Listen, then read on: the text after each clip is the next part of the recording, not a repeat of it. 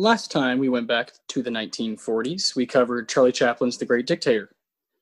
This time it's Laurence Olivier's Hamlet, which won four Oscars on seven nominations.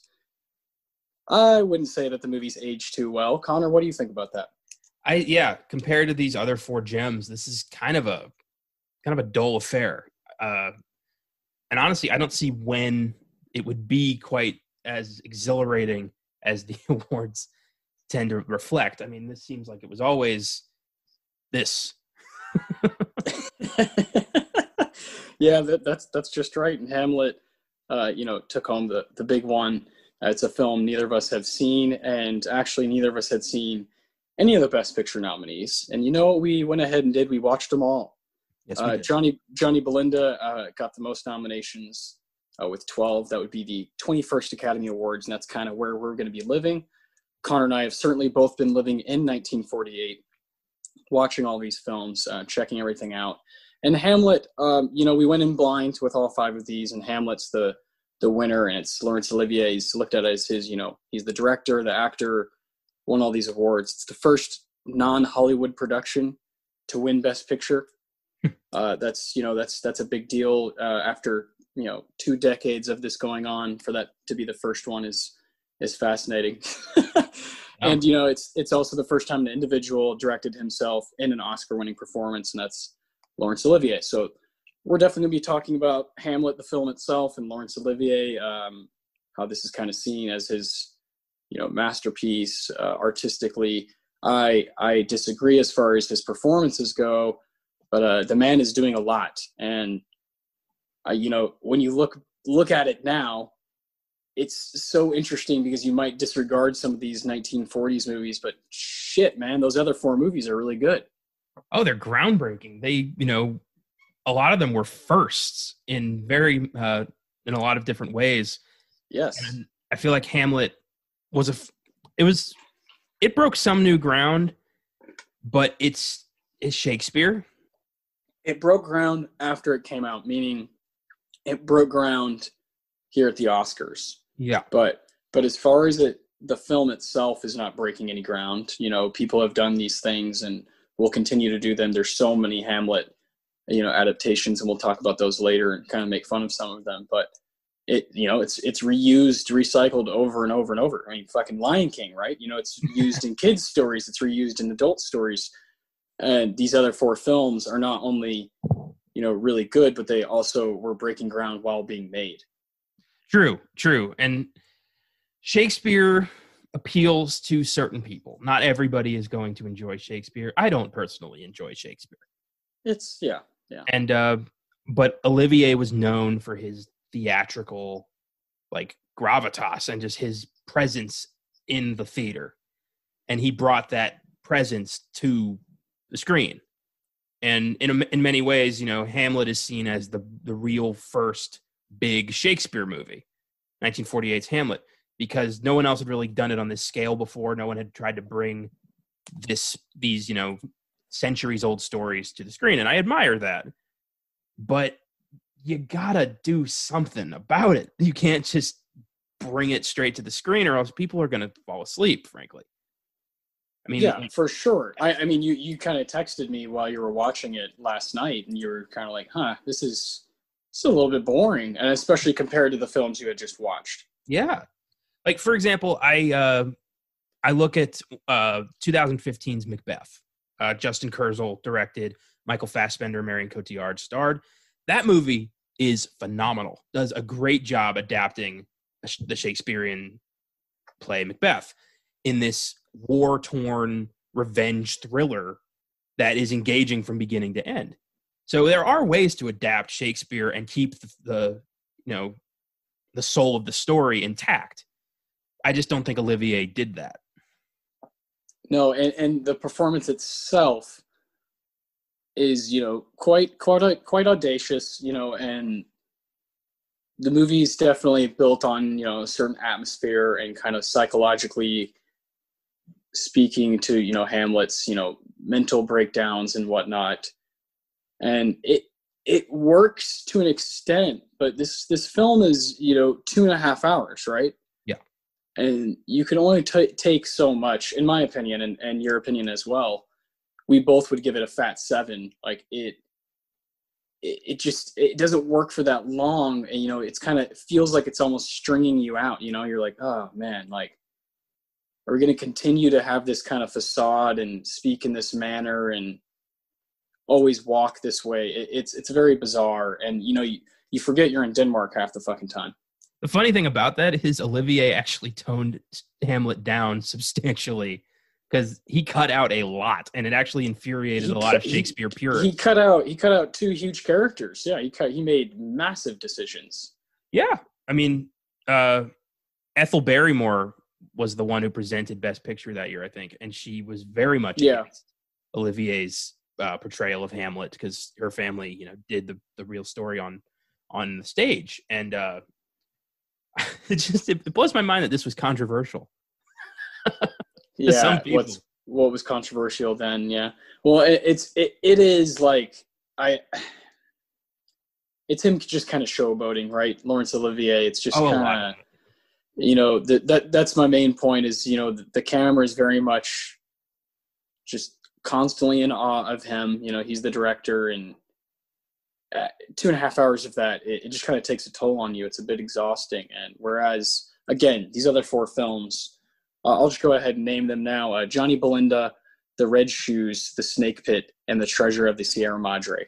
All spectacular um, films I definitely will be watching, you know, in the future again. And I can't say the same for Hamlet, you know, which is on HBO Max. We stated that last week, so hopefully we have some listeners who, you know, watch that and you're here with us on this journey um, we went deep into 1948, man. We went real deep.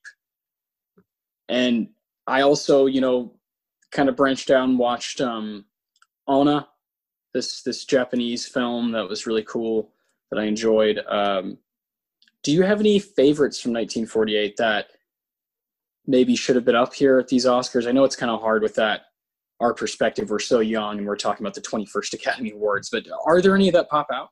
There's one film that I have loved my entire life from 1948. I don't think it should have been up for any awards, but I it is one of my all-time favorites. Abbott and Costello Meet Frankenstein. Hell yeah. 1948, the second time Bela Lugosi played Dracula. Hard to believe he only ever played Dracula twice compared to, you know, Boris Karloff and Lon Chaney Jr., you know, their respective characters. They played him a bunch of times, but Lugosi only ever played Dracula twice in the original film and in this where it was really like the first big crossover movie where you've got Lugosi's Dracula, Lon Chaney Jr.'s Wolfman, and then uh, Glenn Strange plays Frankenstein's monster. But it's just watching these two bumbling idiots run into these monsters. And uh, you've got a cameo at the end of Vincent Price playing the Invisible Man. It's such an enjoyable movie that uh, I've it's just it's been a part of my Halloween rotation literally my whole life. My grandparents showed it to me when I was a kid, and I never looked back. It's such a great movie, so funny, still hilarious and uh, it's just cool to see all those characters together. You know. Oh yeah, of course. So rewarding. That's part of why we watch movies, right? Is to see certain people and characters line up together. You know, I, I can I can confidently say um, that that Hamlet should be taken out of this group, and Drunken Angel by Akira Kurosawa should be in there. Okay. Uh, awesome, awesome, awesome film that I think a lot of people would enjoy. You know, Kurosawa is one of the most you know prolific filmmakers uh, during his time. He just churned out a lot of a lot of really cool movies. Had some you know had some mental problems. You know, tried to take his own life at one point, and the man's just a you know brilliant brilliant artist. And I really really couldn't you know Couldn't suggest or recommend Drunken Angel anymore. You know, it's it's an awesome film, and I really do think it's like of the caliber of these other four, where it's really unique and really good and got some incredibly impactful scenes, whereas Hamlet just doesn't. it really doesn't. It's just such a slog. The only part I really liked was the ending. Yeah, yeah, we're definitely going to talk about you know um, some stuff. We we are going to change up a bit of you know how the show works here on Oscar Sunday, uh, as you can you could hear earlier. We're you know now you know working with Anchor.fm and you know want to change some stuff up, not just with uh, how we're distributing our podcast, but just kind of the process and the format of it. So you know we're gonna we're gonna change some stuff around, but we're still definitely gonna go through the categories that Hamlet was up for.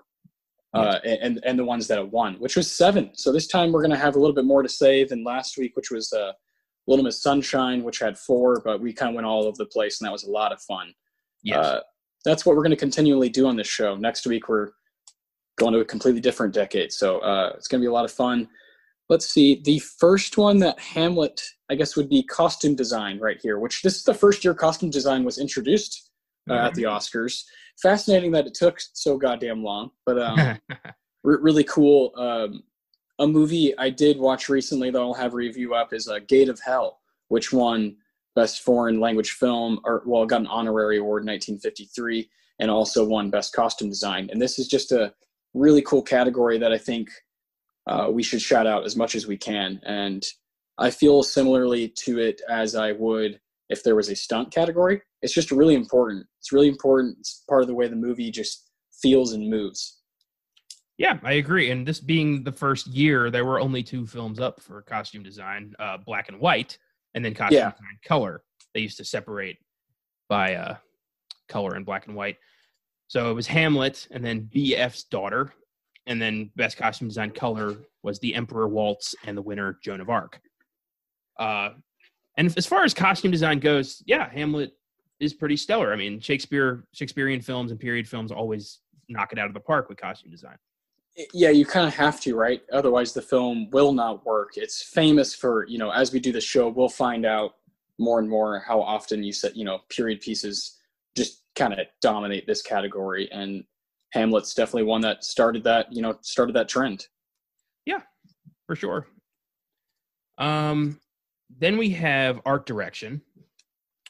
Uh, art direction black and white, and art direction color. Once again, two apiece. Stupid. Just put- if it's only four, just put them all together, man. God. So for black and white, we have Johnny Belinda versus Hamlet, and for color, we have Joan of Arc versus the Red Shoes. Nobody was taking production design away from the Red Shoes. Oh my gosh. That movie No, is no, all no. about production design. Yeah, yeah. Are, any of those categories, yeah. The Red Shoes is a very atmospheric film. I would love to cover it one day uh, on on one of our podcasts because it's a it's an odd one, but it, it is a strong film that totally belongs in that Best Picture group. 100%. And yeah, for again, you know, films like this, Shakespearean epics always kill it with production design. So yeah, of course, it's going to take that over Johnny Belinda, which mainly takes place in one house. Yeah, and Johnny Belinda though, man, eh, you, you talk about you know, like you said, takes place in one house. It's up for twelve Oscars. Twelve. Yeah. That's Well- that's that's a whole that's a different kind of you know league right there. You know, we're talking about on the waterfront kind of numbers. Like whoa, whoa, whoa, whoa, whoa. You know, uh, that's a film we talked about how it just kind of wrecked those awards uh, in 1955 and similar thing here with Johnny Belinda, just all over the board, you know, nominations everywhere. And it's uh it's a damn good movie, I understand. Johnny Belinda actually um, holds the record for the like still holds the record for the amount of Oscars lost. Yes, yes, yes, yes, yes. Lost 11 Oscars, won Best Actress for Jane Wyman. Yeah, which which pushes me to kind of want to do it next time we come to 1948. It is a groundbreaking film, and we'll talk all about these films uh, the further we get into the show. Yes. Oh, indeed. Yeah, they'll just keep coming up as we keep moving along here because Hamlet is everywhere as well. So it won costume design and art direction. Let's talk about one it didn't win. Best score, William Walton. And uh, this, I believe, was separated too. They have best scoring of a dramatic or comedy picture and best scoring of a musical picture. And they finally learned, hey, let's leave that shit to the Globes. Come on, guys. Yeah, because you know, back in the day, musicals were all the rave. They were the big profitable genre. Everybody saw musicals. You could take your kids to see musicals. And uh you can thank Hello Dolly for killing that. We talked about that a few weeks ago. Yes. Yeah. so, no kidding. best scoring of a dramatic or comedy picture, we have The Snake Pit by Alfred Newman, Johnny Belinda by Max Steiner, Joan of Arc by Hugo Friedhofer, Hamlet by William Walton, and the winner, The Red Shoes by Brian Easdale. And again, yeah, no one's taking that from The Red Shoes. The movie all about, you know, built around music and uh, ballet and just an operatic film. So there's no way that score was going to lose to anybody else. That was Yeah, yeah. It's it's the red shoes through and through. Um, operatic, such a great word to use for that film. And it, yeah, it certainly is driving off of the vibe. And you texted me after uh, you watched it, and you're like, you you know, it it was a very serious, nice and simple text that just said, "You're gonna like that one." You know, it was, and I and I kind of knew I knew what I was going for. It was like definitely in my wheelhouse. Um, love the red shoes. wonderful film. That takes us to some big ones. We have Best Director, Laurence Olivier. Up against, we have Anatoly Litvak for The Snake Pit, Fred Zinnemann for The Search, uh, Jean Negulesco for Johnny Belinda, and the winner, John Huston for Treasure of the Sierra Madre. Yes. Oh man, come on. Yeah, the Treasure of the Sierra Madre to me is you know uh, like a a masterpiece. It, uh, it's in itself, uh, and then you look at how many films it's influenced. You know, shame on me for taking this long to see this one. I know it. It yeah. it, it, it is like oh okay, uh, uh, Reservoir Dogs makes sense now. You know, and uh, I can't believe I can't believe it took me this long. This is the one out of this group that I was like, oh boy, I need to own this. Um, I want to watch this over and over. It's immediately something I would love, and you know, I recommend to everybody is uh, Treasure of the Sierra Madre, well deserved. Uh, John Huston. Yeah, I agree. That was a that was kind of a no-brainer. That film is so well directed. It's such a masterpiece of suspense and, you know, character. It's uh yeah, that was his Oscar. Yeah, man, we'll, we'll we'll get even more into that one uh, when we come up to Best Picture. Yes, indeed. Um then we have Best Actress in a Supporting Role, uh, Jean Simmons, who played Ophelia.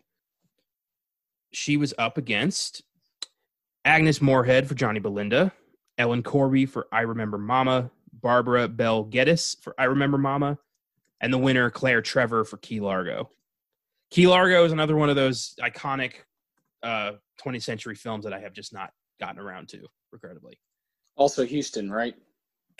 Uh, yeah, Yep, yep, a yep. good year. Well, that's how that's how the the big dogs did it back then. They they didn't dick around. They would make a couple films a year. Uh, you know, Hitchcock is a guy we've talked about a lot. That's a man who had no problem trying to make as many films as he could in, in one decade. And uh, it's not it's just not that way anymore. You got to go through a lot more hoops to get what you want, uh, and to make it exactly how you want your vision to come across. So I, I just part of me wishes I would have been alive during these days. You know.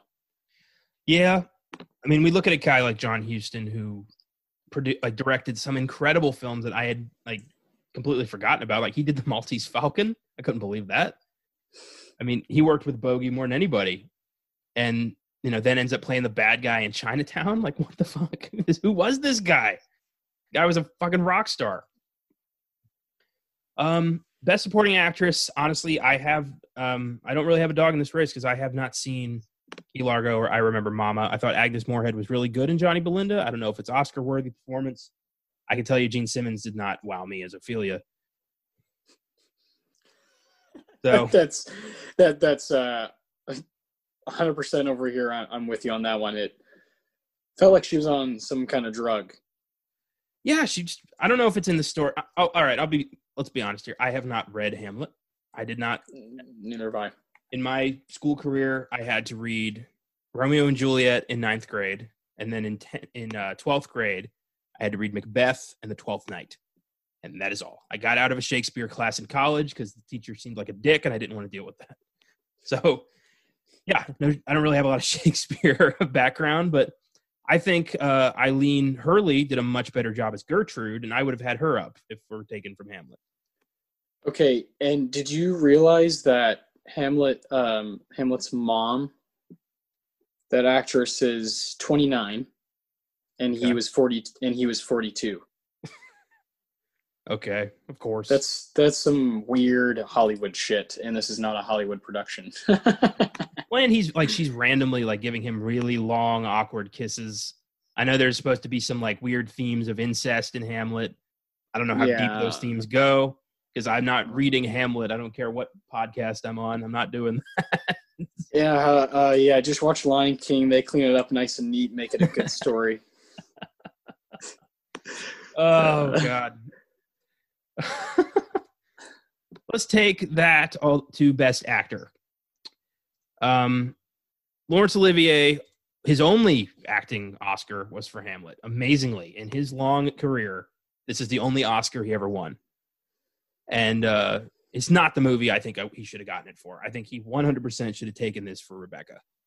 Oh man, yeah, we talked about talked about Rebecca last time we were in the 40s with the Great Dictator and and I know oh, I really rooted for Chaplin on that one, but you know things change, and I think you know maybe there could have been a tie because Olivier's performance in Rebecca is just so good.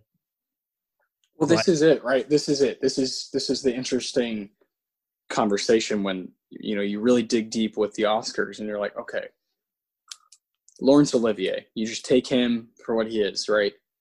But you know, let's take a different actor. Let's take a different actor. Let's go fucking Denzel Washington. Okay. So let's take Denzel Washington on paper. We look at all of his performances and we're like, oh, this one's his best. This one's his second best. This one's his third best. But then you add in, oh, but all these other guys had these performances within that year. Yeah. And so you have to, you, you almost have to throw that out the window because we would know that. We talked about Robin Williams, 1989, going against Daniel Day Lewis, 1989, Dead Poet Society, My Left Foot.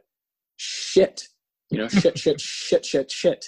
You know, you want Robin Williams to get that one. You know, you want him to to have that one, but come on, like DDL is on a different planet in that movie.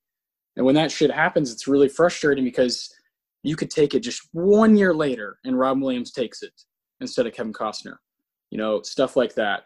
And so it's really, really hard to like swallow these things. But that's it with the Oscars is you're taking into account years and multiple performances and you know personally i think denzel washington's best performance is training day so we're all good there but uh there's there's definitely guys out there actors and actresses who seemingly have been robbed in in, in certain years um brad pitt moneyball um you know then you're like oh but once upon a time in hollywood it's like yeah but you know, it, it, it, you don't want to play if, ands, and buts when you're talking about awards and giving out the best shit. You know. Yeah.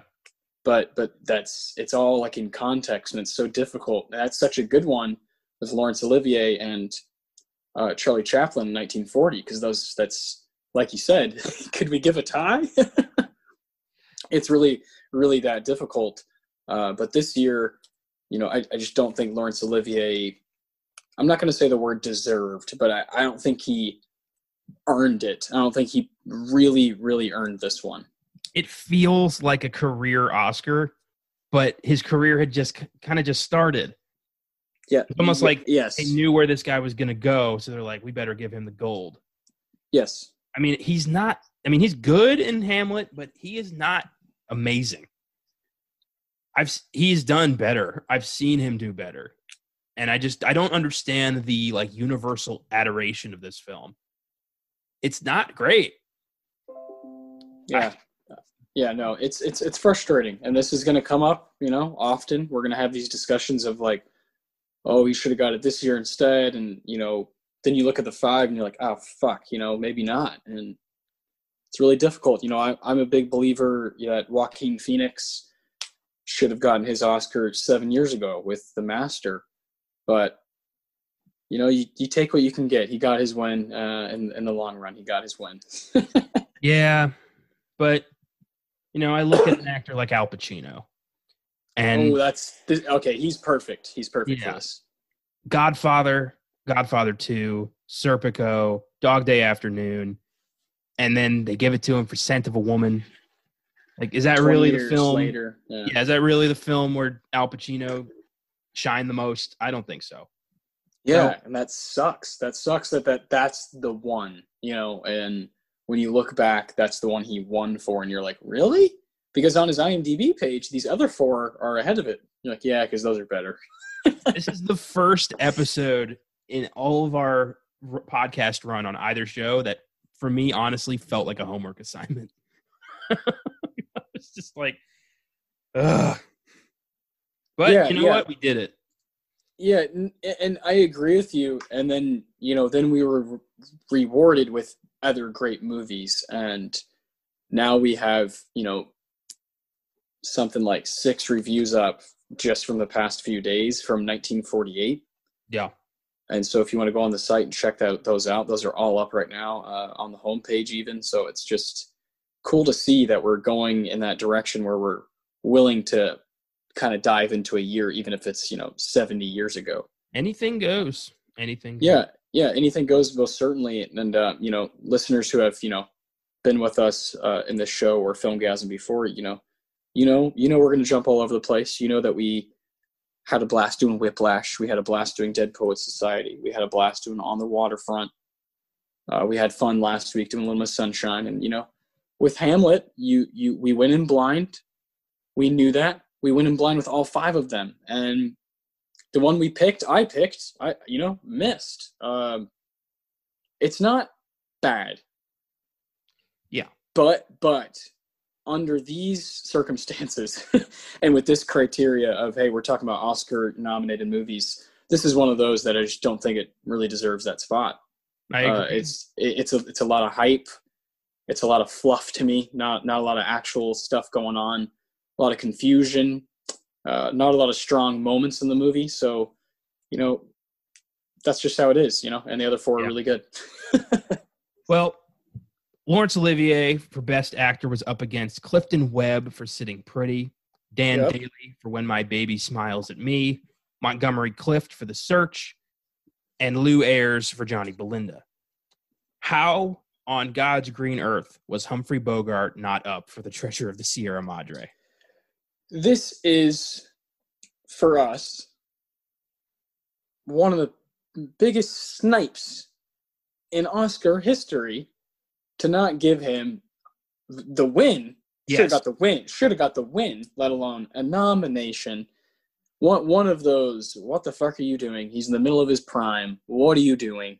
The guy is an animal. We've watched him play this character that is not, you know, a dickhead like this, and all of a sudden he's this major, major dickhead, and he's good at it, really good at it, and he's good looking, and he's a wonderful actor. He makes the other guys around him better. What are we doing? yeah, just give the man the gold. This is how I feel sometimes. Like people try to, you know, make it difficult, simplify it.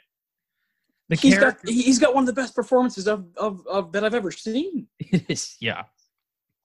The character of Fred C. Dobbs has such a wild journey in Sierra Madre from kind of kind-hearted, down on his luck you know, work uh, worker who's looking for something, and he he just evolves into this dark-hearted, distrustful monster who's willing to commit murder to protect what's his. Murder of a very close friend. It's amazing this like this journey, and it all feels earned and it feels realistic. Like this is what would happen if two guys who were kind of you know friends but not you know not like you know lifelong friends stumbled into a massive fortune there would be seeds of distrust and it's played so well and bogey was shut out and i don't know why he was so good it makes no it makes no fucking sense because you you you scroll down just a little bit here on wikipedia and you see the best supporting actor group and you see that walter huston father of john huston wins because he's because he's fucking great as howard he's great just just the way he moves his eyes is like, oh man, this guy is in every scene. He's really locked in. But so is Bogey. What are we doing? it's one of those, man. It really is one of those because you've seen, you know, we've seen enough to have this kind of sort of an opinion. But it doesn't really even matter in this case. If you watch this film, just just the Treasure of the Sierra Madre, if you're to choose one from this year, that's the one I would suggest. I think it's a really strong film. I think it's important for people to see who like heist movies and you know movies that deal with money and greed and because it, it, it's so old but it resonates so much with fans of those movies. And I, I really find it hard to believe that some guys were in a room and they were like all right yeah clifton webb dan dailey montgomery clift Lew ayres and Laurence olivier. Yeah yeah let's go with those five. No one in the room was like, "Guys, bogey, what are we doing?" Like, I find that hard to believe. It's it's pretty pretty fucking frustrating. It makes me wonder: Did he do something? did he do did he do something to piss somebody off? Because I know from what I've read, all, on all accounts, Bogey was so proud of this performance and was so excited for when it came out in theaters because he was telling people, "Oh my God, wait till you see my next picture because I play a real piece of shit." And you, you know, you th- those kind of things, you know, you you want to hold on to, and it, you should be able to attach the Oscar Gold to it. Yeah, uh, yeah, I, I I definitely think that that's my favorite movie from this year that we watched. Yeah, for sure. I think the most important quality a film can have is rewatchability. I think, and I would absolutely watch Treasure of the Sierra Madre again. I watched it three times, four oh. times. This is a film I want to analyze. And yes, yes. Hamlet, I could do without. I really have no intention on going back into that one. Yeah, I I'm definitely not going to rewatch it like by choice. Yeah. but the but the other four, especially Sierra Madre, I will rewatch. And that takes us, I think that's a great segue into Best Picture. Let's do it. The winner was Hamlet, and then we have Johnny Belinda, The Red Shoes, The Snake Pit, and The Treasure of the Sierra Madre. So let's take these films apart one at a time. So starting with Johnny Belinda, um, a film I was not expecting to be what it was. Um, it's a film about that is considered the first film to deal openly with rape. Uh, phenomenal performance from Jane Wyman. Lew Ayres. Uh, it's a dark film about a deaf mute woman who is raped and becomes pregnant, and the town thinks that her only friend, this kind doctor, is responsible for it. Yeah, and she can't tell anybody who did it, and it's so heartbreaking at times, and it's it's a very mature film for 1948. I was not anticipating that level of realism and like progressive mentality for this film. Yeah, don't you feel like some of the directors that we've talked about and that we like have watched this film? Or don't you yeah. feel that way where where you're kind of like, man, like the maturity of it, the tone of it. You you feel like has lasted through through film, through cinematic history. Yeah. And that's that's so powerful. That's 70 years of of kind of resonating with audiences, that that kind of atmosphere and that vibe and like you said, when you're dealing with that kind of subject matter, um, I have so much respect for for writers and directors and films in general that, that are willing to go there and tell those stories because they do need to be told. They do, and I'm amazed they were able to get away with that in 1948. This is the middle of the Hays Code. Oh yes, it's 20 years prior to the Hays Code. Yeah, amazing that this film made it through the censors considering it's yeah. very obvious subject matter. I mean, they don't gloss around, like they don't dance around anything in this film. No, no, no. Yeah, yeah. Sorry, twenty years prior to the Hays Code ending. So yeah, it's just yeah fascinating that that movie, yeah, it kind of it kind of existed when it did. For sure. Oh, in fact, a lot of these films, uh, like they seem timeless. Like they could they could have been made yes. at any time. Yes. They don't. Hamlet is trapped in 1948, but the rest of these films are everywhere. It's amazing. Hamlet Hamlet's like you know, if you and I were like making our dodgeball teams and we're like, oh, I'll take uh, Sierra Madre, I'll take Snake Pit, I'll take Red Shoes, oh, I'll take Johnny Belinda, and we're, oh shit, you can have him if you want. oh my god, if you uh, you can have him. I mean, uh, hey man, do you want to keep score, Hamlet? Sorry. Oh my god. Yeah. Hamlet's the one having lunch with the teacher. Anyway, after Johnny Belinda, we have the Red Shoes. A, um, I believe it's a Hamlet, British production. Hamlet Hamlet's the one that doesn't know if they can throw left-handed or right-handed yet. They're they're not sure. It's yeah. It's I do not like this film. yeah, we what could have been if only we had known. We could have put a whole focus on that's the that's one the of these game. other films. That's the game. Next week, next week we'll have we'll have some more um, clarity. Yeah. Next week we have a film we both know is already fantastic, so we're going in with the, uh, yeah, guns blazing. And we'll talk stay about tuned. yeah, stay tuned for that one. The Red Shoes was a British production, so it was kind of exempt from the Hays Code. That was an, only on American films because we've always been, you know, back ass words when it comes to art. And um, yeah, yeah, still are, still are in a lot of cases. Yeah, it's a film about ballet, about the most prestigious ballet company in the world. And this up and coming dancer gets an opportunity to join them, but the guy who runs it is very demanding, controlling, and kind of nuts. And when she falls in love with the compo- with the uh, uh, conductor, he makes her cho- choose. Like, do you want to be a dancer or do you want to be in love? You can't have both. And she has to make a decision. And it's it's a very uh, cinematic film, very gorgeous, very like hu- very big. It's a big film. Yes, indeed. And, uh, do you do you think that Darren Aronofsky um, took a bit of influence for Black Swan? Yes, all of these films were like you know the primer for so much after it. It's really cool. You can see the influences in all of these films. Yeah, yeah, exactly. And that's, you know, Connor and I were kind of texting throughout the week about these films and just kind of like, man, this one's good. Oh, dude, you're gonna love this one. Oh shit.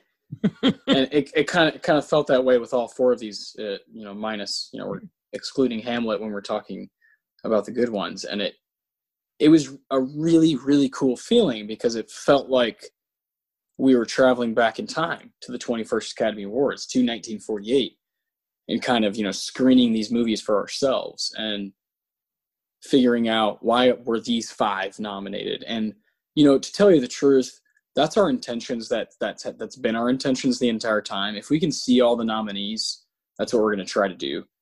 Now you know some years it'll get a little bit lengthier. You know it'll have you know whatever 10 9 10 uh best picture. But we're going to do our best. We're going to do our best. And and this week we saw the capability and we just fucking went for it you know and I, I really like that kind of desire. We we actually went ahead and finished it by renting the Snake Pit on Vudu. Yeah. So it it, it wasn't all free. no. Uh, uh, you, yeah, it was. It's dedication, you know, and that's the kind of dedication when you put that work in, in whatever you're doing. If you're trying to listen to a bunch of music or watch a bunch of movies or read a bunch of books, if you put your fucking net out there, and and be op- be as open as you can, you're gonna get back some fucking gold. You know, you're gonna get back some cool shit. And that's what we got this week. And that's what we're gonna continue to do. And I think this week has been the best example of going in blind to an old year, not seeing any of these films prior to recording. And then bam, you know, um, that's I, I love that.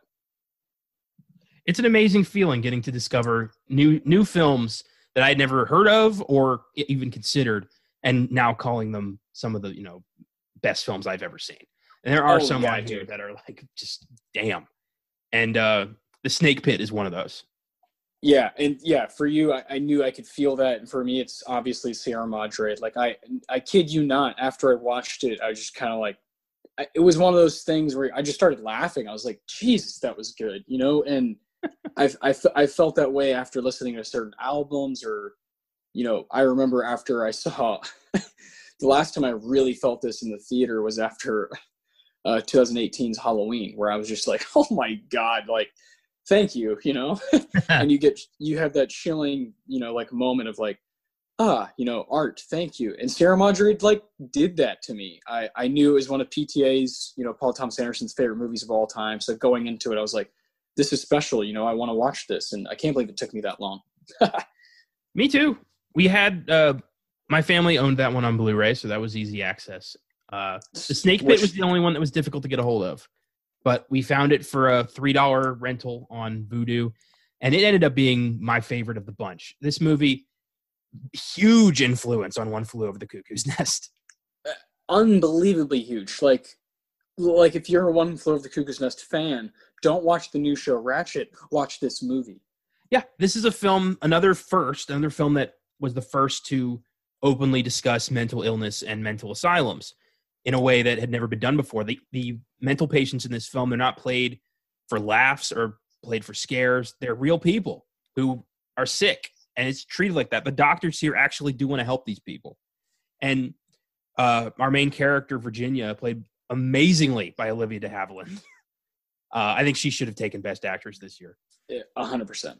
She is committed because she keeps blacking out moments of her life, and she can't understand like why her husband loves her.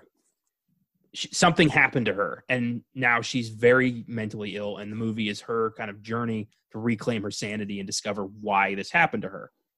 And it's a very restrained film. I was not expecting another like huge gem where I was like, this film is really being careful here. It's really doing a delicate job of telling this story. And I could not believe, again, the maturity of a film from 1948 dealing with these this kind of subject matter. Damn. Incredible. Incredible. And you're you, you know, you're 100% right. She should have gotten the gold here. I think this one's just as obvious as Bogey. Come on, what are we doing? Yeah, although I'm not going to, you know, Jane Wyman was really good in Johnny Belinda. I don't, you know, discredit her. I think she deserved it, but She's great. Olivia She's great. Oh. And then that takes us to Treasure of the Sierra Madre, one of the most influential adventure films of all time. The one of the big influences behind Indiana Jones. Yes. Um, and this is a film about you know greed and a lust for glory. It's you know what what's mine is mine, and goddamn anyone who tries to take it away from me. it's yeah. it's yeah, great. man. It's it's brilliant. You know, the use of the you know, the Mexican standoff, right? Uh a thing that we've seen in films literally thousands of times after 1948. Uh, the simple plot, you know, device of using money, in this case, gold, uh, currency. It is. It, it's so influential. Again, I can't believe it took me this long to see it. This is a movie I feel like I should have seen when I was like 14 Do you know what because film? be, like, because it because it because it's a palette. It's like a palette thing, you know, Yeah. where you're like, oh, you're like, oh shit, okay, this makes sense. a film that immediately came to mind at the end of uh, Sierra Madre is The Killing. I Yes, yes, yes. the whole idea of you know anything that can go wrong will because Mhm. of, the, of the distrust, and it had that it had the exact same ending. Cou- I- I Exactly. couldn't believe it. Yes. So you're thinking Stanley Kubrick likes this shit. You're like, oh man, you know, this movie, it just hits hits hard, and I would venture to say it's a must see for cinephiles. I have a book that I refer to a lot. Um, a thousand and one movies you must see before you die.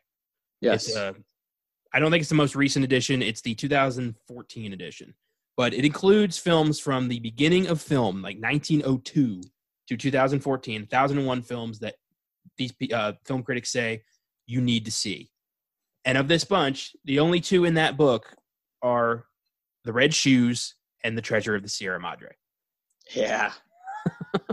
Those are my two favorite. Yeah, yeah, yeah. The red shoes. I, I, I also, yeah, just the that that atmosphere.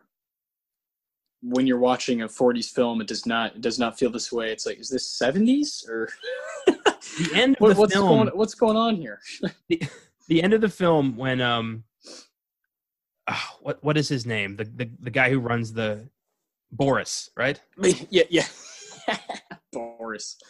when he comes out when like before they're going to perform the red shoes and he says you know it cannot go on tonight because there was an accident like his the the quiver in his voice of like i did this hmm Like, I don't expect that level of performance from films of this era. I just it doesn't happen very often. There's not a lot of yeah, man.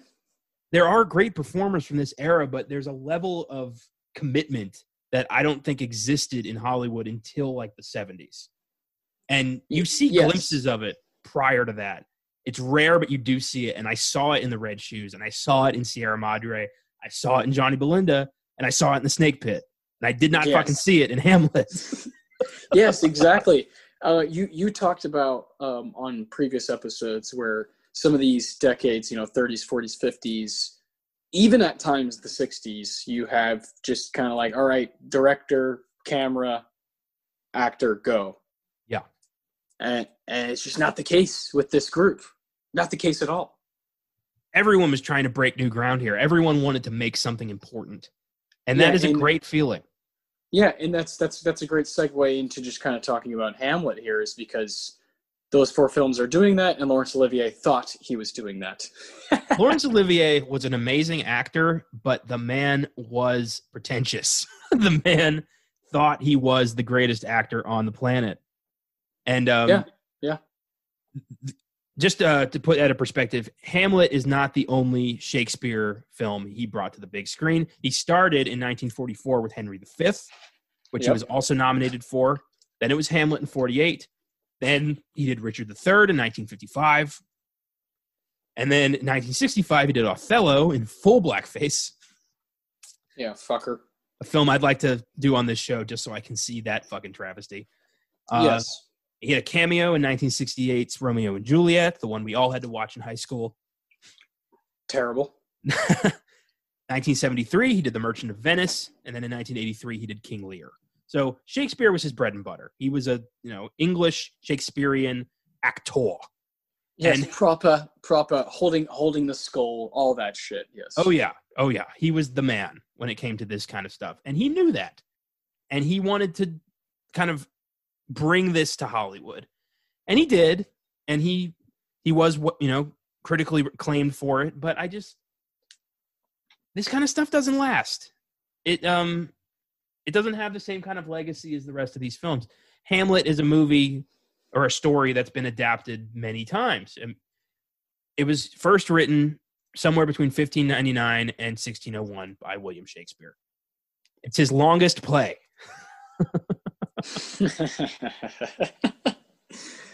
Uh, so the main theatrical releases of this film, there was the 1948 Laurence Olivier, that was the first. 1964, Grigori Kozintsev uh, made a Russian adaptation of it. Uh, then in 1969, Tony Richardson made one, a British film, the first color version. 1990, Franco Zeffirelli made one starring Mel Gibson as Hamlet, with Glenn Close, Alan Bates, and Helena Bonham Carter co-starring. Yikes.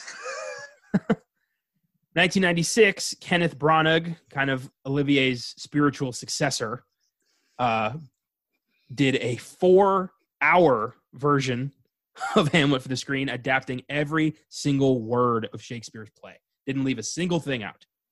Got all your Rosencrantz, all your Guildenstern, everything you need. Four hours of Shakespeare. I I might blow my fucking brains out. I don't think I could do it. No, I am not willingly watching that movie. No, no, no, no. There's there's so many others that I I rather tackle. And then the most recent version, not counting The Lion King, is 2000's Hamlet, starring Ethan Hawke in a modern day setting, where he he's a film student and his uncle Claudius, played by Kyle MacLachlan, takes over the Denmark Corporation after he kills his brother. It's it just sounds so ridiculous. Absurd. Modern day Shakespeare, I just don't, ugh, I don't understand. Ugh. Just leave it alone. And uh, we have mentioned the Lion King here a couple times. Might as well clear that up right now. So, unofficially, the Lion King's main inspiration is Hamlet.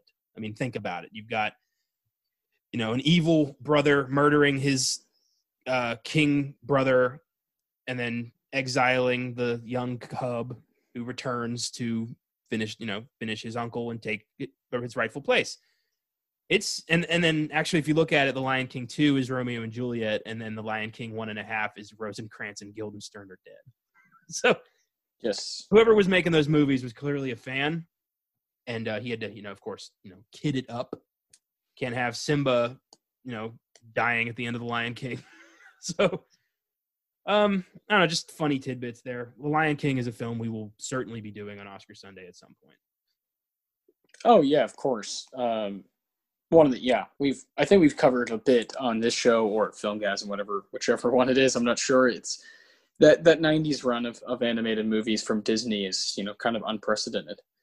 absolutely Um, i consider it- the lion king to be their masterpiece uh It, it's it certainly is uh, from a standpoint of yeah changing the game up, and it comes right in the you know right in the middle of the decade. Uh, I wouldn't call it my favorite of the '90s, but it's it's certainly the most important. I think. Fair enough. And we'll have plenty of opportunities to go through, you know, Disney films in the future. But right now, it is Shakespeare time. So put on your, I don't know, neck coif thing. I don't know what that's called, and let's buckle up. Hamlet has a IMDb score of 7.6 and a Rotten Tomato score of 95%. Um, yeah, Oof. this is the consensus. A well executed labor of love from star and director Laurence Olivier. Hamlet not only proved that Shakespeare could be successfully adapted to the big screen, it paved the way for further cinematic interpretations. And I agree with that. I agree with that consensus, but 95 I think is pretty pretty steep. Pretty. yeah. It's Mount Everest. It does not need to be that big. At 95, you know, I would have been, you know, dancing, uh, dancing my whole way home if I made a 95 back in high school. But we're talking about a score for a movie, and I, I just think that's kind of absurd. I think it's kind of like disrespecting the entire score system if a movie like this is a 95. I really, like, I really, I'm not trying to be extremely harsh on it. You know, I, I'd be okay with like an 80, but 95 is kind of like for holy ground. You know what I mean? You know what I think? And I think there's this happens a lot to a lot of cl- classic films. Excuse me. Hamlet, I think, is one of those films that people are afraid to say is not very good. I think if you say Hamlet is not, is a bad movie, you look like the dumb guy in the conversation. And I fucking hate that so much. There's no film you should be afraid of saying is a piece of shit. Yeah, you can come. You can come right here, and it's okay. This Film is the place. Film is subjective. It's always going to be your opinion.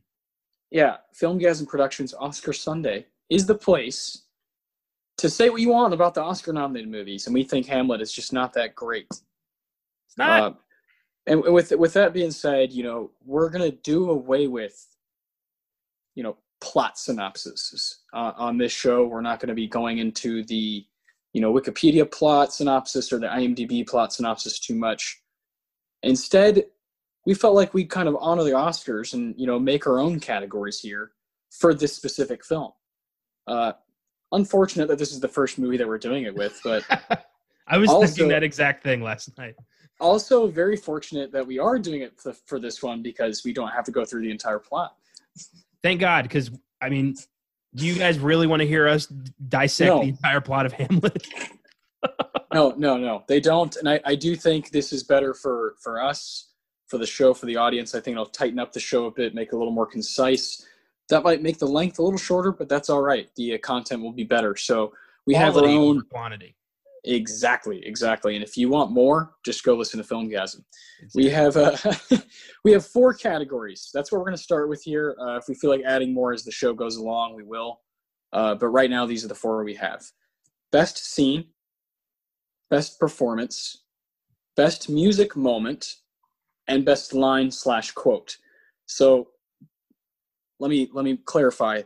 This is only for Hamlet. yeah. So every week, this will be just for the film we watched. Last week, we would have done Little Miss Sunshine. Connor could have picked uh, whoever Abigail Breslin is the best performance, and I could have said Toni Collette. Best scene, we could have you know gone two different ways, and that's how we're going to kind of talk about the plot and the the story a little bit through those awards. So I'm gonna let you go first. We're gonna start with best line.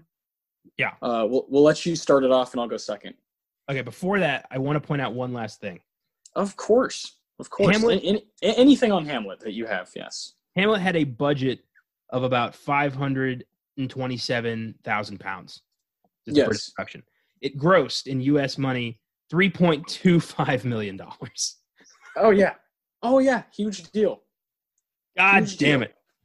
Oh, okay. So I can't fucking believe that. It even it even in the '60s, it even uh, was played on American TV as this like four part thing where they like split it up, and they also did that with Kenneth Branagh's uh, because that's like a TV movie, you know, four hours. So no, thank you.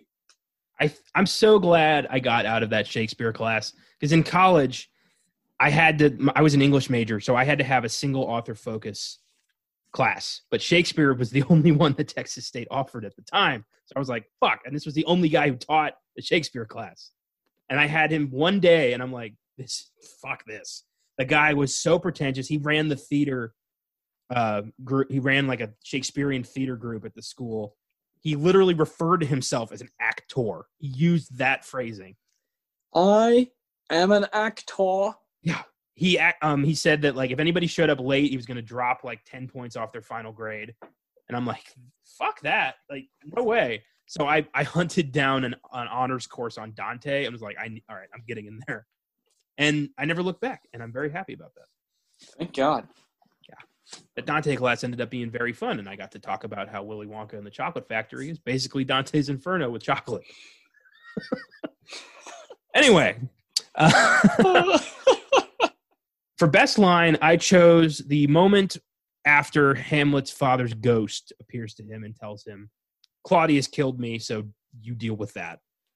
Eh, I'm paraphrasing, anyway, but um, his friends are like, "So what'd you see?" And they're, and Hamlet's like, "That's my business. don't don't speak to me." And um, he ends up.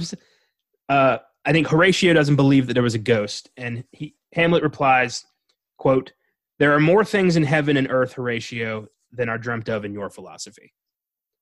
And I thought that was very profound, and I really liked that line. Quite quite poignant. I like that. I like that a lot. That's a good one. Like, just because you don't understand it doesn't mean it didn't happen, Horatio. So shut the fuck up. Fucking Horatio. I, I always think of Horatio Sanz anytime I hear that name.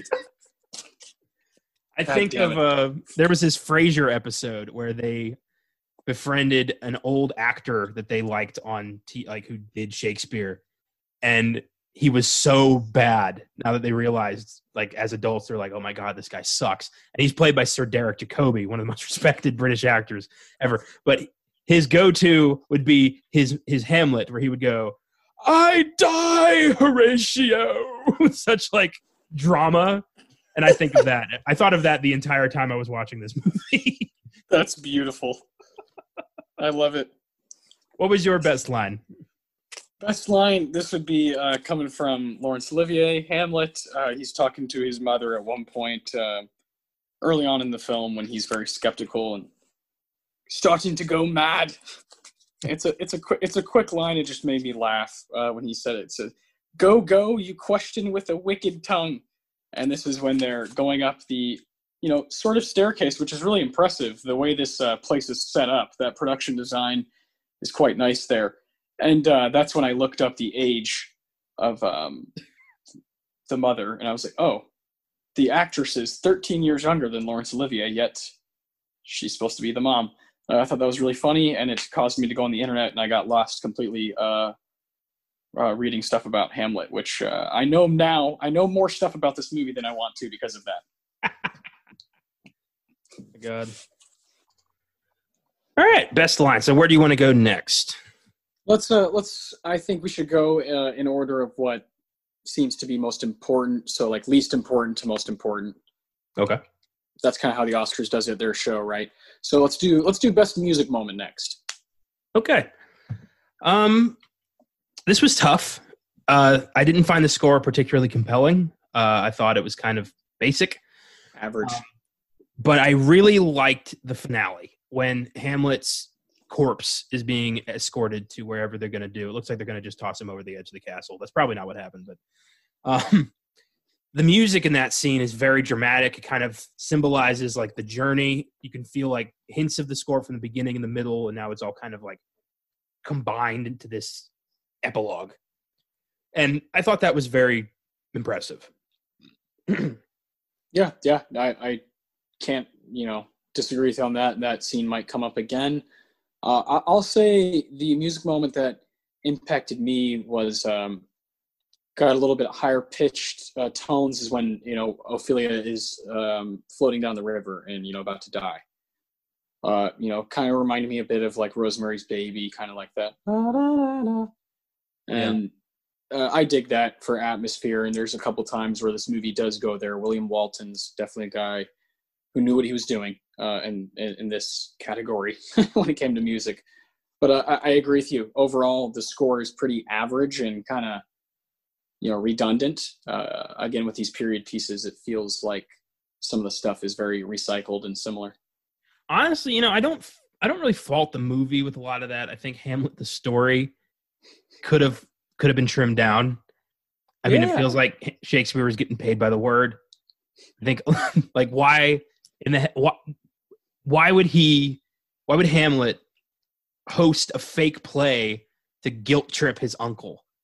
Like, he he murdered his brother. You think that a play is going to make him realize, like, oh, what have I done? Oh no, he's fully aware of what he did. He just doesn't give a fuck. And then What later, have I done? yeah, and then later when Claudius is like praying and Hamlet's like, "Oh, he's alone. I'll do it now." But wait, he's praying. He'll get into heaven. I don't want that. What?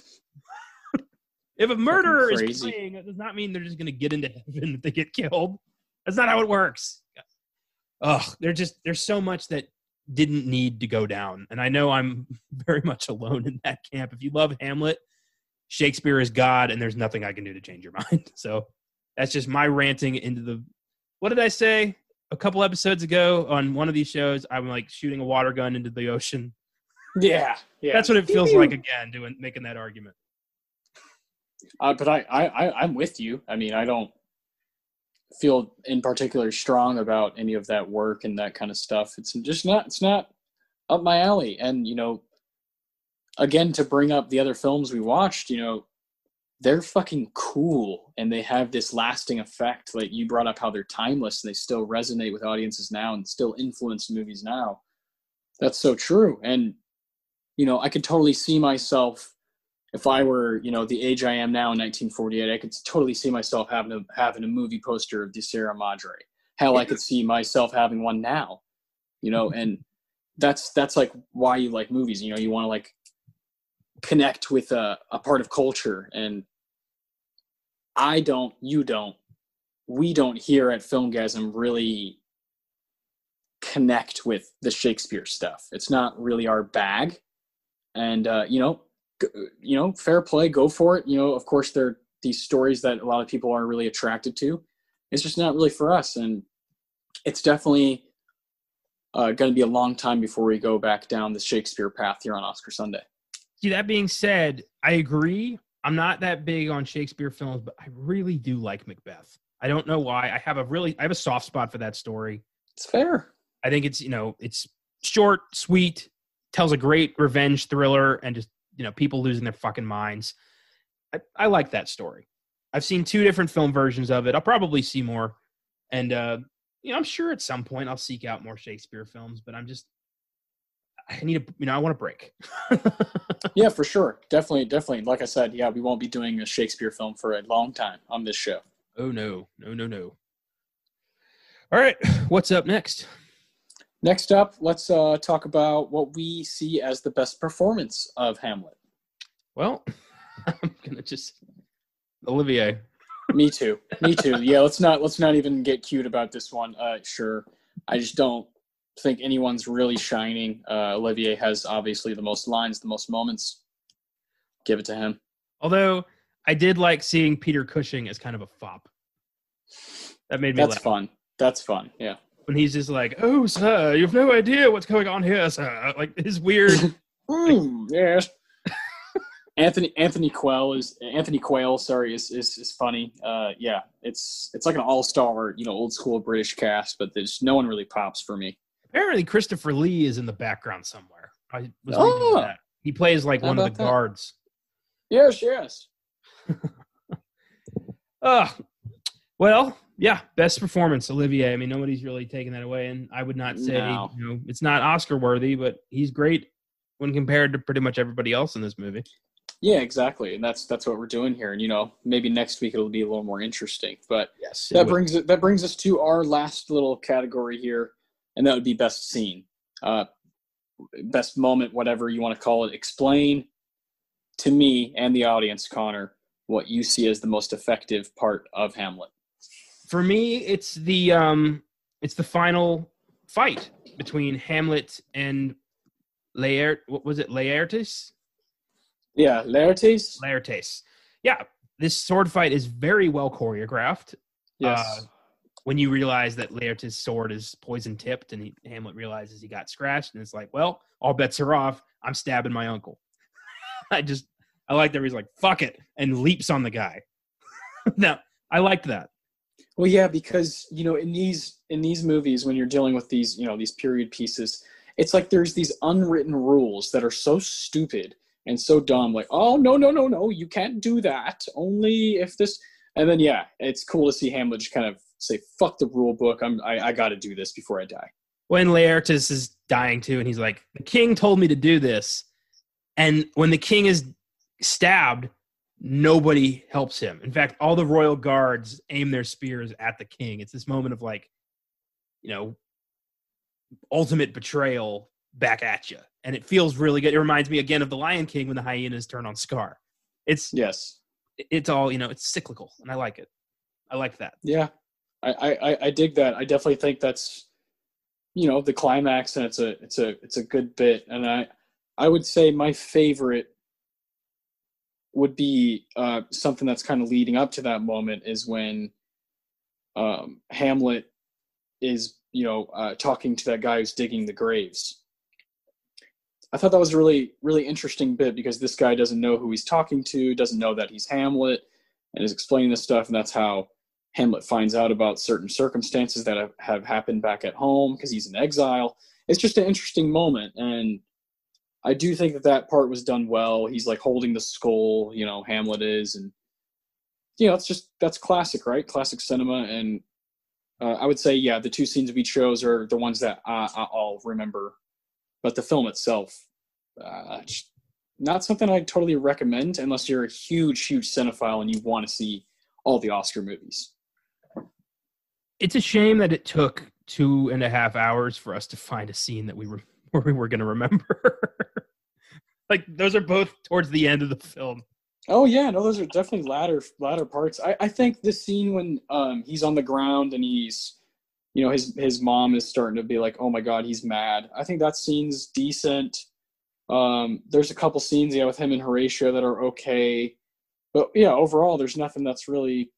The Ophelia death scene is pretty good when she's floating down the river uh, again, but yeah, altogether it's not that great. I like the scene where Hamlet was speaking to his father's ghost. I thought the sound design in that scene was very well done. It was Olivier. And that's yeah, that's him. Yeah, yeah, yeah. But it reminded me a lot of um, Hamlet's father's ghost's voice. Reminded me so much of Black Phillip at the end of The Witch. Oh yes, it was this dark, barely speaking, dark, evil, dead voice. It was really cool. Poisoned me. Yeah, yeah, it's great. I love that horror movies kind of, you know, because they have no rules, they're allowed to take that shit from all kinds of genres. I love that. That's why we have a whole podcast devoted to that genre. yeah, we talked about The Witch like what, a year ago? Jesus. Yeah, that was an early episode. yeah, we did that right around the uh, the lighthouse. That's right. Yeah. Well, as did we did we go through all of the um all yeah, the categories? Those, the, those those are the four categories we have for now. Uh, of course, for this movie, it's you know unfortunate that we're starting on this one, but we didn't know that. and this is again, I, I want to bring up just that fact that this podcast is is going to be willing to go to places that we haven't been before and are unfamiliar with, and occasionally it's not going to work out. Um, yeah back back on our I believe yeah our fourth episode of this whole thing was um in the bedroom. And neither of us had seen that movie. And you know you're talking about 2001 obviously we could have chosen fellowship of the ring a movie we both adore. Uh, we could have chosen you know tenenbaums or this or that. But we chose a movie neither of us had seen and we felt like kind of doing that again. Yeah. And of course in hindsight i wish we would have chosen sierra madre or the snake pit or fucking any of them, you know. uh, but that's that's not what happened. You know, I chose the winner by default because I want to have some winners on here occasionally because uh, we like to mix it up. Uh, and you know, next week we're going to be doing another winner next week. Actually, now that I think about it, but um, that's okay because we're we're going 20 years 20 years after to the 60s, and uh, I, I hope you're excited, man, because that group of films. 1967 we're talking about Bonnie and Clyde. We're talking about what else is in there, uh, except for the uh, one we're doing, of course. Well, might as well come out and say it next week. Uh, yeah, the You gave them the treasure map. You showed them where the X is. All we got to do is give them the fucking shovel. What are the other three? We're doing it in the heat of the night next week. Uh, 1967 Best Picture winner, a film that explores uh, the relationship between African Americans and the police in the South in the 60s.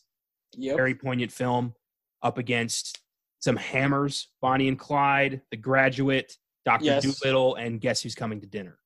Yeah, so you got Sidney Poitier, you know, just tearing it up that year. The graduate, you know, Dustin Hoffman, that's kind of like the one he's really remembered for when he was younger. Uh, man, that is a jam packed year, and we're going into that knowing what we're getting into because we both have seen In the Heat of the Night.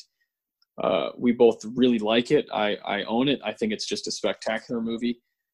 Um, you know, we're advancing 20 years here and going to 1967, where the Hays Code is just about to end Yeah. and and Bonnie and Clyde is really seen as one of those movies that changed the way things went. Like, all right, this is what's popular now, are these kind of like gritty, you know, these are the movies for the youth, and it's changing everything. So I'm really excited to talk about 1967 um, and those films. But In the Heat of the Night is one we're going to base it around, and I anticipate that when we do these categories, Connor, that we're going to have a lot more to say. Yes. we're gonna be a, we're gonna be a lot more excited about it.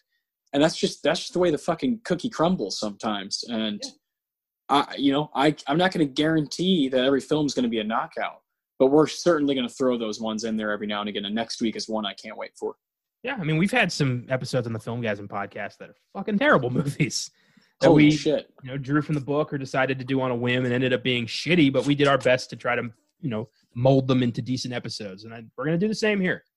yeah that's the whole goal and you know if if there's hamlet fans out there i hope there's something that we said that they agree with and i hope there's a way that they could you know find a way to defend their movie because of what we said. I, I love that because there's certainly times when people talk about movies I love and I disagree with them and it's just kind of combats me and makes me like the movie even more. You know what I mean? Yes, I do. And with that, let's end the f- end the episode by going into what happened this week in film. Yes, of course. Uh, you know, we got to talk about how the Oscars are kind of, you know, announcing some stuff. Apparently, what is it?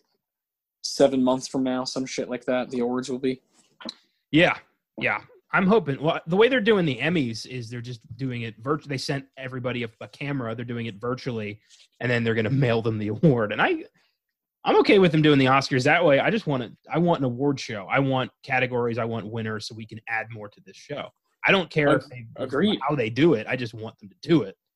Agreed. And that's uh, something that I, I was reminded real quick that I'll say before you dive into the, the news is um, this podcast, we have talked a lot about um, films where they should go. Yeah. And this might be this might be a good segue into, you know, maybe The Devil All the Time. Oh yeah, yes. Yeah, we Connor and I watched that the night it came out. We both really liked it. Um, we both give it a solid eight. It's just a, a movie worth watching for sure if you like that kind of a tale. It's very dark, very violent, and uh, we were conflicted on should we put it on Filmgazm. Uh, oh, but then we're missing the boat because you know we'll have to do it in a couple weeks because of our schedule. Should we put it on Oscar Sunday? Ah, but we don't know if it's going to for sure be up for Oscars and you know and then i felt you know kind of a revelation as far as this show itself oscar sunday will never do anything current from here on out Yeah. defy defy bloods will be forever the only current movie that we ever do on this show because there's podcasts out there and there's you know including us and people out there who write reviews and do that sort of thing this show, Oscar Sunday, is going to be devoted to the past and devoted to history and doing exactly what we did this week. Diving into a year, not knowing shit about it, and coming up coming up with some fucking gold, just like in the Sierra Madre. and that's that's that's what we're going to try to do every week uh, for 1967. I'm I'm hoping to find something new when I rewatch The Graduate, find something new when I rewatch Bonnie and Clyde, see Doctor Dolittle for the first time all the way through, these are the things that we're going to be doing throughout the week to bring you a show that's about 1967 and, and the heat of the night next week. Yeah. Well it's it, it's yeah, it's not our it's not really our place on this show to talk about what's happening currently, uh, except for this bit, of course, where we just kind of give you some news. But we will never base an episode around a 2020 film or 2021 when that's happening. It has to be said and done. However, So, for a 2020 movie to be up on this show, it needs to get some nominations in the spring, yes. and then next year we it would be up for contention to be on the show. It'll It go in a needs a- cycle. Yep, it, it needs at least one nomination for now. One day we might do like an episode on some snubs or some stuff like that, but for now it's got to have that one nomination. And so far, Fight Club is like the the winner of hey, I only had one, but we had a great episode, had a lot of fun with that one. Yeah. Uh, you know, it, you know, this might be a little bit you know of rambling, but I just want I, I want this to be um, a history lesson for Connor and I, and for our listeners, and that's exclusively what it is. And I want the listeners to know that and so I, just, you know, communicating that uh, for us, so we go through each week knowing which year we're in, and uh, so our listeners can join us. And once we get further into award season, we will do, you know, spend some time on the show talking about the current race and some stuff that we think is going to be in contention. Once the nominees are out, we'll talk about that a lot. So we will not abandon the Oscar race that's No. current, but it will No. we will not do any episode focuses because frankly, we don't know if we're going to be right. The Five Bloods might com- get completely shunned. We don't know. Devil all the time probably going to get shunned as well. So we don't want to, you know, well, we don't want to be wrong. Well, and and it, it, it defeats the it defeats the whole thing of okay, here's 1948. It's set in stone. These things are written in history and time. We can go back and watch these five movies. Now, if we were to do the Trial of the Chicago Seven from Netflix uh, next month, Aaron Sorkin's film, what are we? What's the other films we watch? It's not up against anything. It hasn't. There's nothing. Nothing's been said yet. Yeah. Of course we could. Of course we can talk about Aaron Sorkin for hours. Of course, that's easy. You know, I I love the man. We love the man, but we want to dedicate this to the past and history. And if the Trial of the Chicago Seven gets some nominations, shit, next year I would love to do it on this show. But uh, that's that's just not. This isn't a current show. Is the main thing, and neither is Filmgazm. Filmgazm's about honoring genre films from every decade. Yeah. and, And uh, that- we we we want to stay dedicated to that. with that on the Filmgazm podcast, we will still be doing current films, but only horror, only Yes, current exactly. horror films. Well, yes, like uh, we're doing Antebellum in what a couple weeks. Yeah. uh, that's that's a that's a a current one that people can be on the lookout for, and, and we're going to try to throw one out there because I know it's on VOD. Give people a couple weeks to watch it. So you can get your fix there. You know, there's so many podcasts talking about current films. We don't want to be just another podcast. We want to have something different to say. So this And is our yes. way of doing that. Exactly, and it differentiates for the audience. Now they know if they want something current, this is not the place to go. Yeah. we're we're not going to give you the ifs, you know, the ins and outs of the Oscar race right now every week. We're going to be talking about the past, so it's okay if you would rather listen to current stuff. There's just other podcasts to do that. We are dedicated to history. Yeah. Well said. I'm glad we got that out of the way. That needed to be said. Yeah. I almost forgot about that. Well, yeah, it's, it's you know we're on episode 16. We're moving in that direction. Um, that's what we want to do is make this podcast kind of its own thing through and through. Yes, indeed. So this week in film, we had the release of The Devil All the Time on Netflix on the Mhm. 16th. Uh, we both watched it. It was very dark, uh, amazingly dark. We won't spoil it here, but I thought No, the yeah. were great. And if we are talking possible Oscar contention, I would, uh, I would vote Best Supporting Actor for Robert Pattinson. yeah, it's like he can't do anything wrong right now. Uh, Robert Pattinson has put together the you know latter part of the decade. I would say since The Rover and uh, you know Good Time and, and that what and whatnot has put this kind of line of movies together now. When you kind of look at it on IMDb, you're like, hold on here, is this is this guy the king right now? Is this guy? He's about to be. is he is he the best guy like you know under 40 right now is he in that that realm i think he is i really do and when you watch him in the devil all the time in particular the scene when he um you know is confronted I won't, won't say anymore uh, he's confronted and he raises his voice to certain levels and is doing things with doing things with uh, there's a vein right here in his head, his forehead that pops out. And you know, you can't teach this shit, right? You know, it's it's that's him. That's his fucking body. And it, it's eerie how similar he is to um, uh, uh, one of our one of our favorites, Daniel Day Lewis. The way he moves, uh, just the kind of instant. You know, he can instantly go cold, but he's also really really charismatic. It's kind of hard to believe that that guy that guy exists. I'm so so happy that he's playing Batman. that scene where he's being confronted, he said something with some kind of southern twang that made me think this guy would mm. make a fucking great Elvis. He, he can he can make a great anything, Connor. You you know he's um he really has has that that gift and he's kind of checking the boxes right now of working with different directors and kind of like, oh, all right, I'm gonna do this. I'm gonna do this weird horror movie, so all these people love me. Uh, in the Lighthouse, I'm gonna work with Eggers. You know, I'm gonna do the Rover, another A24. I'm gonna do Good Time, another A24. I'm gonna do uh, The King on Netflix. I'm gonna do Tenet. He's a genius. He's a genius. He's playing his career out like a goddamn genius, and I, I love him, man. I really, really hope the best for his career, and I think you know, obviously, the Batman's going to be kind of like the staple and people will finally really see what he's capable of. Uh, and so it makes me excited. And he's definitely a guy for me and for you right now. That's one of the best performances of the year. Well, I'd like to set the record straight on my thoughts on Pattinson, just so I can get this out in the out in the air. You know, nobody's perfect. When I was when it was announced that he was playing Batman, I was very disappointed. I thought that guy really because I I hadn't left Twilight and a lot of people haven't yet. And then we went and saw the lighthouse. And I thought, who the fuck is this guy?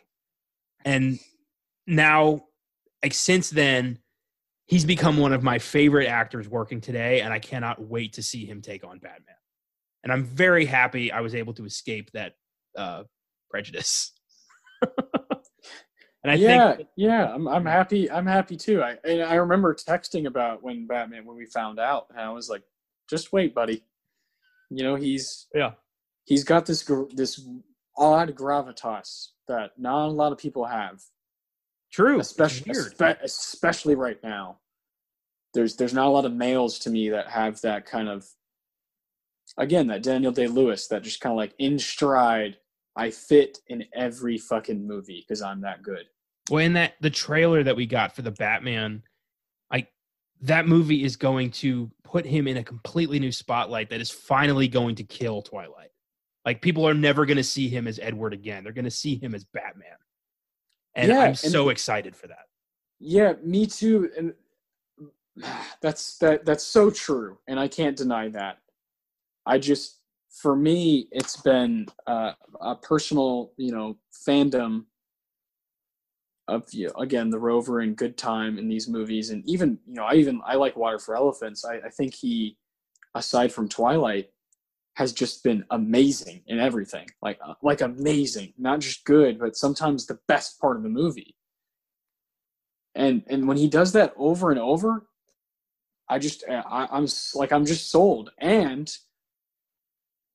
whenever they made the call for heath ledger to play joker the backlash that they got yeah, was so true. so fucking ridiculous and so annoying because at the end of the day it's a goddamn movie and so when people did that with robert pattinson i was like you just you just wait because we've done this before we did this 12 years ago 13 years ago and we got gold we got gold so let's trust them what could be worse than what they've done the past five ten years what could be worse than Ben Aff- than the Ben Affleck Batman movies? What could be worse? So, I yeah, I can't wait. And so when he's put into that light, I just I, I hope people do the work and watch the movies that really got him there. Yeah, and that, that I think at the top of that list, you, you got to watch The Lighthouse. He is on a different planet in that movie.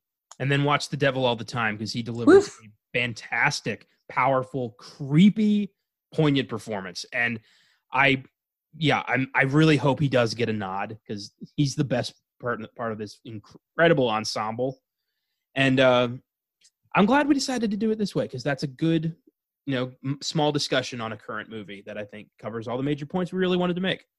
Yeah, no, yeah, it's definitely worthwhile, man. I would suggest that movie. It's when a, a movie that good and that different and that dark is on Netflix for free, you got to check it out. Exactly. Moving on to other news. Uh, regrettably, Candyman has been pushed to 2021. Supposed to come Yeah. out uh, mid October.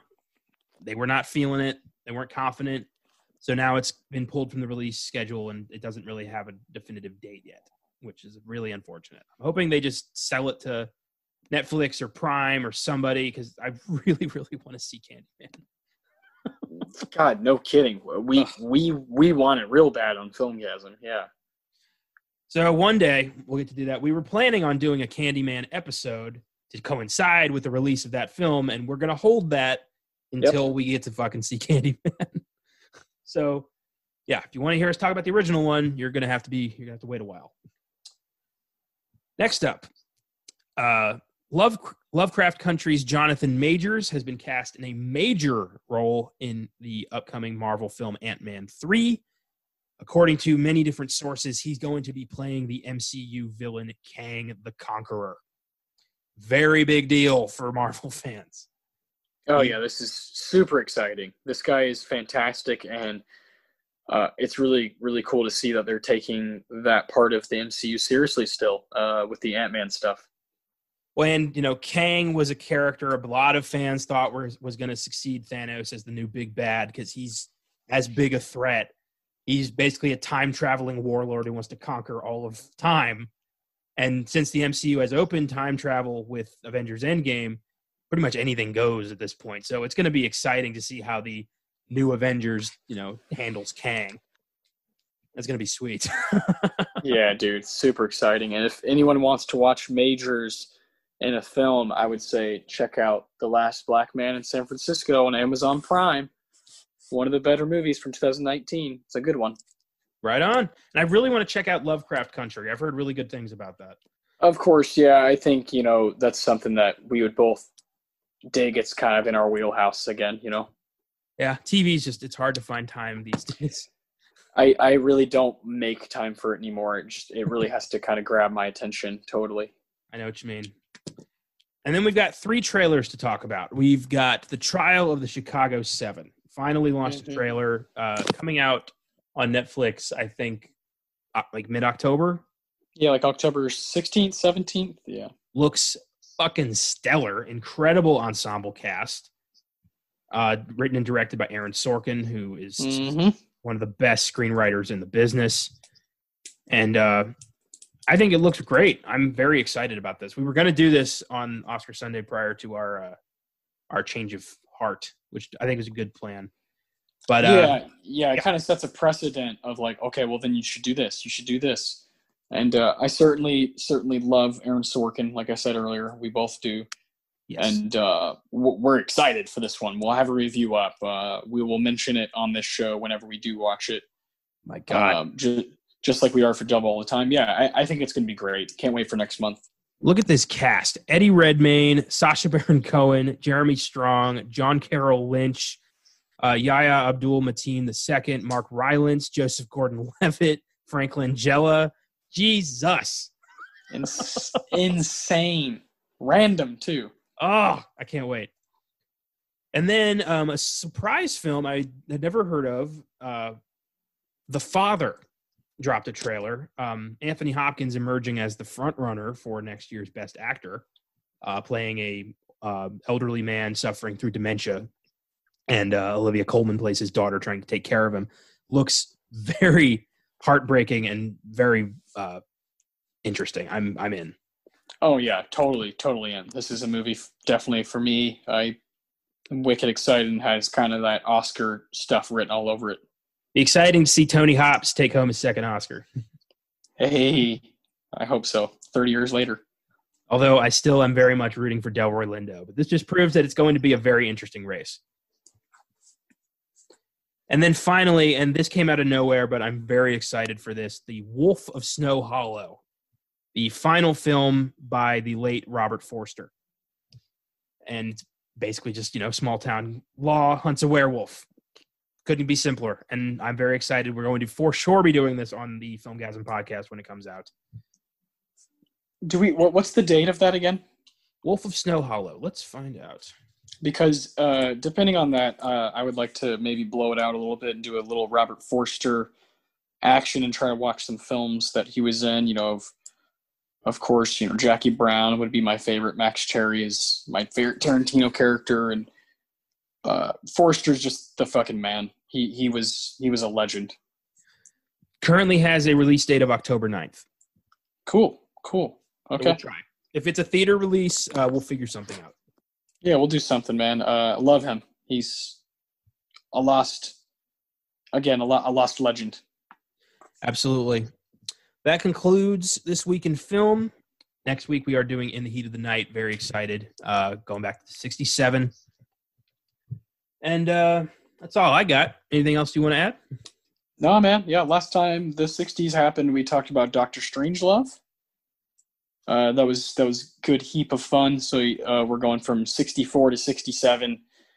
Next time we're in the '60s. After that, it will be you know in the early '60s. Uh, so we're trying to jump around as much as we can, and we're gonna have a lot of fun next week. Um, we're going into it knowing that we're gonna be watching some bangers. So I- I'm excited. Me too. And on Filmgazm this week, we are doing the 1990 underrated horror classic, The Exorcist 3. Our first Yes. prequel. George C. Scott, Brad Dourif, Jason Miller are going to be a fun episode. That movie's fucking scary. Yeah. And, Can't wait. yeah, fantastic. We got good stuff in the works. Uh, good place for the show right now. Very. Oh yeah, yeah. We got a we got a 1990 uh, movie, so we're going to be doing a 1990 draft that I or sorry, we're going to do a tournament that I'm setting up. I think I'm going to really try to throw you off with the seeding on this one, uh, and, and I think we're to have a lot of fun. So bring your A game on that. Fantastic. Can't wait. And uh, tune into that on Wednesday. And uh, as always, we'll see you next Sunday.